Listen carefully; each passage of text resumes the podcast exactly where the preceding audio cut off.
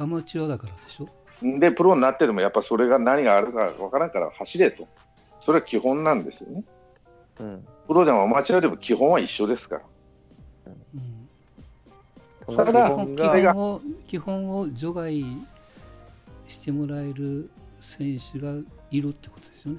うん、それは、その、年齢重ねてきたとかさ、うんだから全力で走っても遅い選手はいるけどね、たくさん。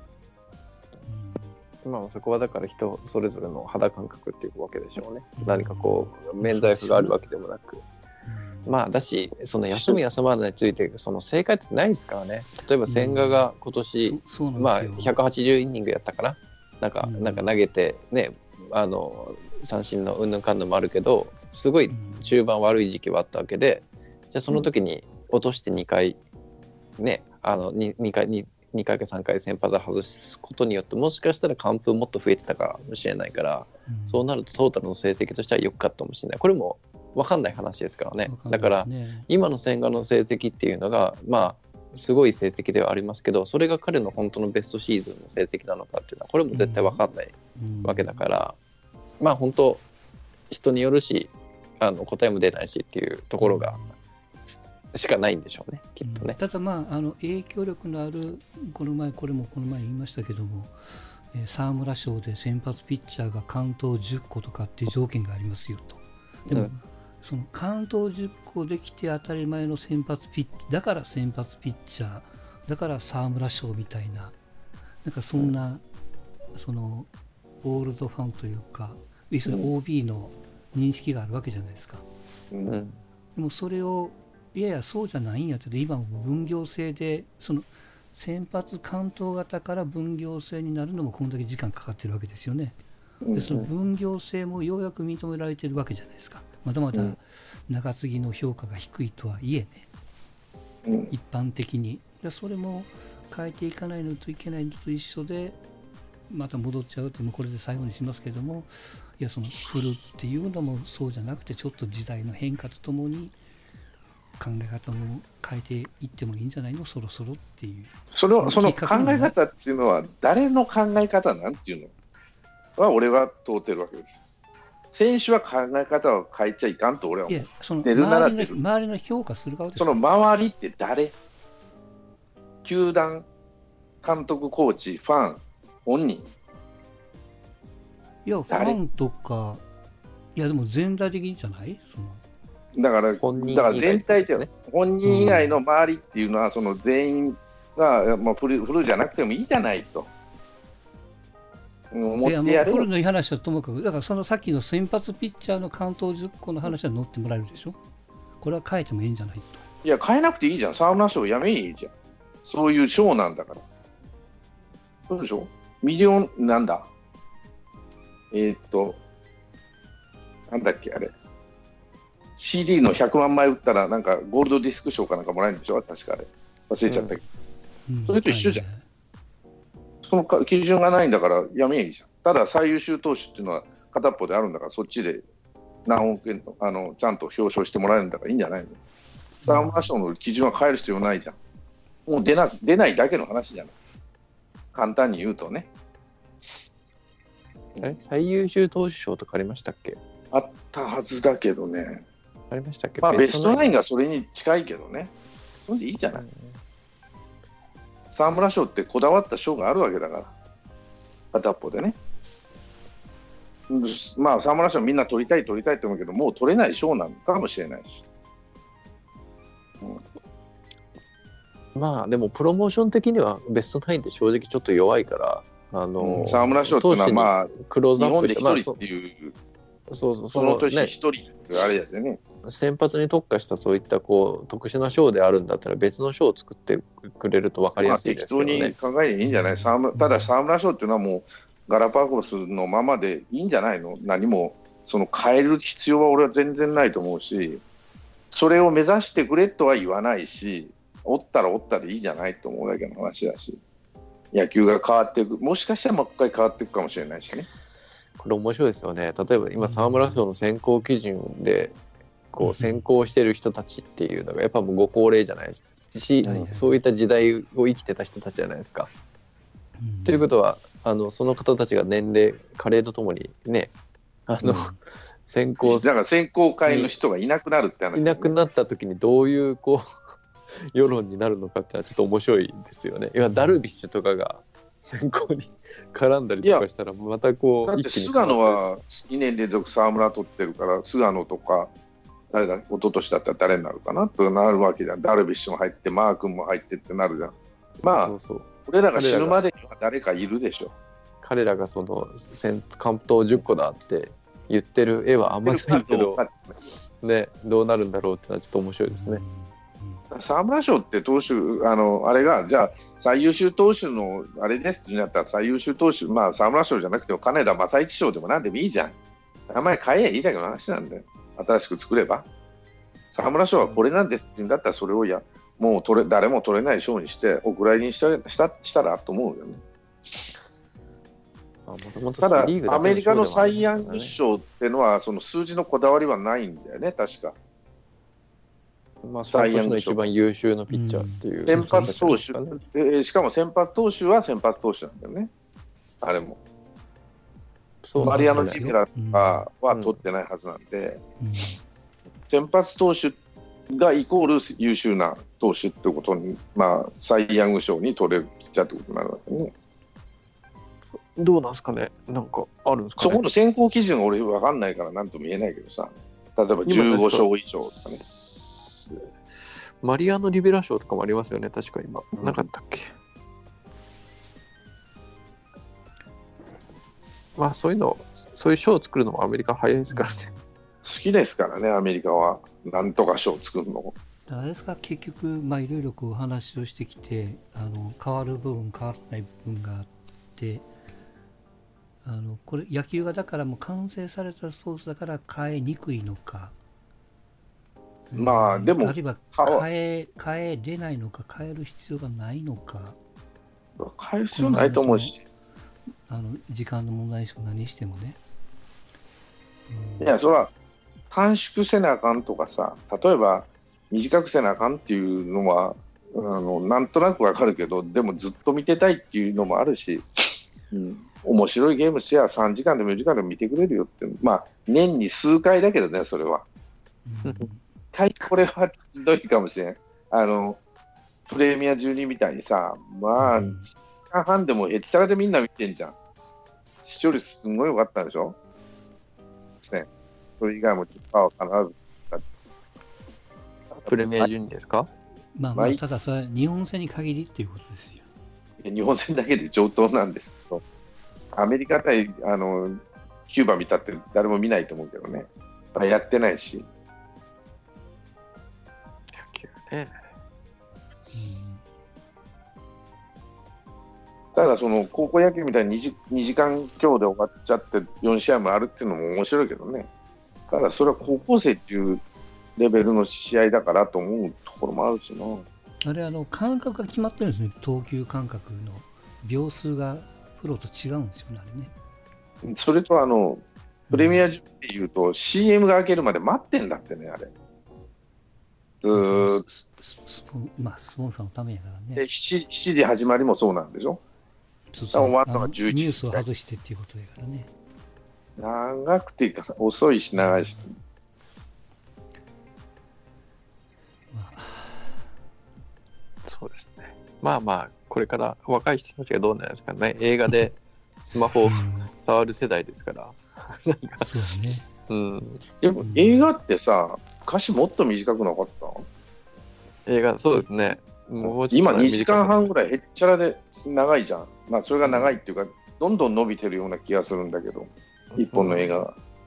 あとはあの、まあ、この前のその何映画見ててスマホを見るとかってあんなもん全員が全員やってるわけじゃないでしょ。わうん。かんないけど、僕は見たことないですね映画館で。見たことないもんね、うん、見たことないもんねまあでも少なくとも、まあそこまでね、いいそういった人間が多いとは思わないですけど、その、あらゆるコンテンツで短い時間で消化できることが良しってされてるうんうん風潮はできつつありますよね。そう何にしても。うん。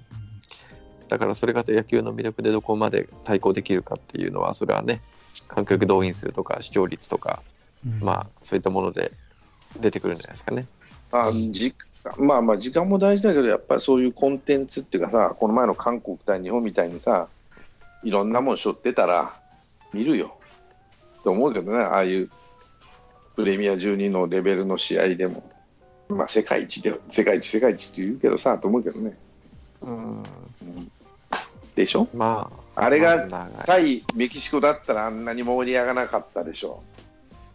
うん、韓国だから盛り上がっていろんな意味でね。韓だから時間とか関係なくて国際試合だからってことですよね、あれは。うん。やっぱ内容さえ良ければ見る人は見るしね。短期戦だからね。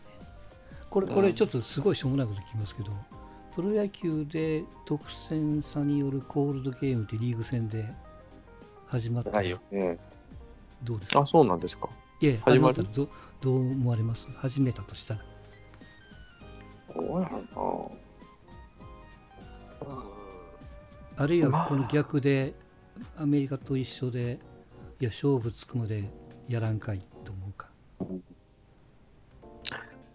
まあ、それは、あの、帰るという選択肢が持てるから、まだどっか飲み込めますけど、コールドはうん。帰らざるを得ないっていう選、こう、打ち今切りやね。年になるんで、そう、なんか野球の基本は9回ですからね。何があっても。うん。20点差つこうが30点差つこうが9回だから、うんホールドはないんじゃない？せめて。高校野球とかあの選手のなんだ健康管理だの、一番だのっていうことで、まあ、ああいうことはやってるけど、あと差差があるってことね。まあでもプロはないでしょうっていうなんですね。そんな20点も差が。プロプロの野球の基本とかそういったもろもろっていうのを結構メジャーとかアメリカを中心にメジャーって壊しますからね。そのあの、あのなんですか？中継ぎももう1日1イニング投げないといけないとか、うん。そういったこう基本のところをメジャーは視聴率のために壊してしていきしますし、まあ、それを踏襲する日本っていうところがあるんで、ちょっと怖いですよね、いろいろうん、もろもろ、そのオールド的な野球のファンの方たちからすると、うん。ね、変にアメリカに影響されるなっていう、まあところそうだし、ねうんまあ、難しいな。うん、まあ、巨人、阪神頑張ってくださいよ、来シーズンは。うんね、巨人はまあ、あれですけど、巨人はね、来年、山口いなくなるし、痛いのよ。万全でもないでしょうし、菅野、契約更改しとったな、便乗時代。そうそう、安倍もいなくなるし、うん大変ですよ。ねだから腹も、腹も、お今年は、来年は、なんていうかな、どうする年かって分かってんだなと思って。今年はもう無理くりでも優勝したからさ、とりあえず一回優,、優勝しろっていうから優勝したけど、来年はせんかもしれんよっていうような雰囲気やな。あですか。うん、せんかもしれんよっていうか、その前に若手、いや、若手でなんとかせなあかんのかねって話かもしれんし。うんっていうことを言いたくて、ああいう布陣にしてるのかもしれないし。まあ、FA でと取れなかったのはちょっと計算外かもしれんけど、山口許したりとかね、うん。うん、ドラフトをその高校生中心に取ってみたりとか、うん。うん。そういう、まあ、外国人もまだこれからだけど、ピッチャー、まあ、メルセとデラロサとパーラーと、あと一人、どうやって連れてくるかわからんけどね、ピッチャーで連れてくるんじゃねえかなと思うけど、まあ、少なくともトレンドは選手育成ってなんかバンクの影響かなってますね。なんか球界が。ジャイアンツは、間ジャイアンツは流れはそっち持っていだから今年優勝したから、あまあ、来年優勝戦でもいいでしょとは言わないけど、うん。うん、流れとしてはそういう流れに持ってきたいんだろうな、原はっていうような。じゃあ、他球団はチャンスですね、これ。と思います追っかける他球団もヤクルトがバリいなくなる？うん阪阪神はドリスと、まあ、メッセとかもいなくなってるからね、まあ、メッセは今年働いてないからいいんじゃない、うんまあまあでちえーっと横浜筒香がいなくなる？うん。ドラゴンズだけなんです広島よ。は菊池がいなくなるか、うんうん？中日は誰が誰もいなくなる？引っ込んでないんです。むしろプラスになってくるの、これから。うんあのチーム。あのチームが一番いいかもしれない、来年。うんあの結局あのサウスポー応援歌復活してるんですかね、そういや。いや、聞いてないな、俺まだ。うんドラゴンズは、まあ、与田と伊藤が頑張れば、来年 A クラス優勝っていうこともありえんじゃないっていうぐらい嫌だね、こっちから見たら。まあ、セ・リーグもどっちもどっちやな、結局。うん、どこも決め手がない感じですね。ううんっていうことは面白いってことですね。うん、混戦でいいんじゃないですか。うん、はい。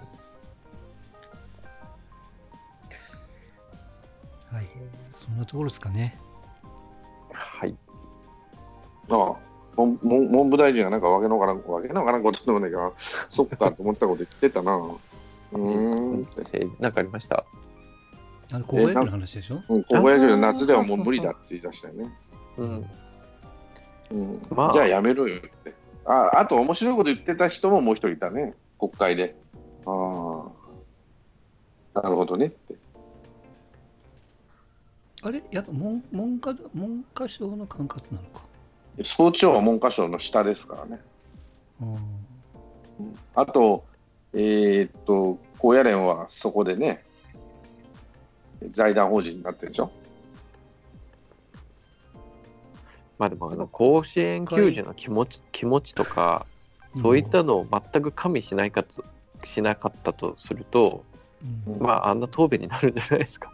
そのうね、もちろん目指してる、目指してるし、それのためにやってるわけだからっていうのはもちろん大前提で。言うんだったら、もう夏に大会するなって。こう高校総体も全部やめしまえと。秋にしろと。で、秋休み2週間作りゃいいじゃん。夏休み引っ込めて。たかだかプロ野たかだか高校野球の大会のために、学校のプログラムは変えられないでしょ。いや、総体もう全部。夏の、夏の高校総体なんかもっとしんどいよ、あれ。バドミントンなんか全部締め切った中でやるし、サッカーだってさ、夏のいですね。炎天下の中でやらすわけでしょ？うん、バレーボールにしたって何にしたって陸上だって長距離発射してんじゃん真夏に。うん。ガンガンの中に。だったら全部のあその高校総体高校高校野球も含めてよ。同じ時期にやってんだから。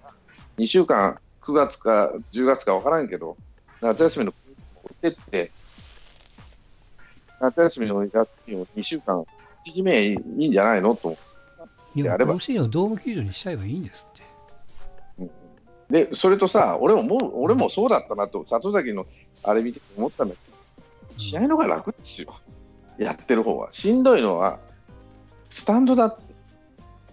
選手は楽だって、試合してる方。だって半分、ね、あの、なんていうかな、涼しいところにまあまあ、楽っていう基準をどうするかによるけど、うん、あの楽っていうのはちょっと誤解を生むからね。楽で、いやいや、せ楽だもん。本当楽だもん。え、ほんなら何も考えんでよくなるんじゃないですか。やあのそんなこと考えなくてもいいけども、例えばあの観客とかは3時間ずーっとやりっぱなしだから、それは大変やなと思う。いや、客こそ暑かったら出ていきゃいいってことやからね。いやいや、出てきねえ、高校生の、あの、アルプスの人たちは、簡単には。ねえトランペット一丁なくなっていいかって話になるし、わからんよ、俺は。見とる方じゃなく無責任にあのビール飲んで見とるおっさんじゃなくて、アルプスで一生懸命やっとる高校生はしんどいやろなと思って見てるし。と屋根つけたらいいよね、銀さんは。そう、銀さんをぐいっと伸ばして、外野まで乗せてりゃ、その問題は解決するし、いつでもいいと思うし。まあ、もっと言うと、京セラでやればいいんでしょって言ったら早く。いや甲子園ではやらない意味ないと思うよ。そこの特別感はあるなと思うし。だからなん、これをこれ話したあと5時間話す形になる。そうそう、めっちゃ長くなるからね。そんなところでございます。はい、はい、お疲れ様でした。お疲れ様でした。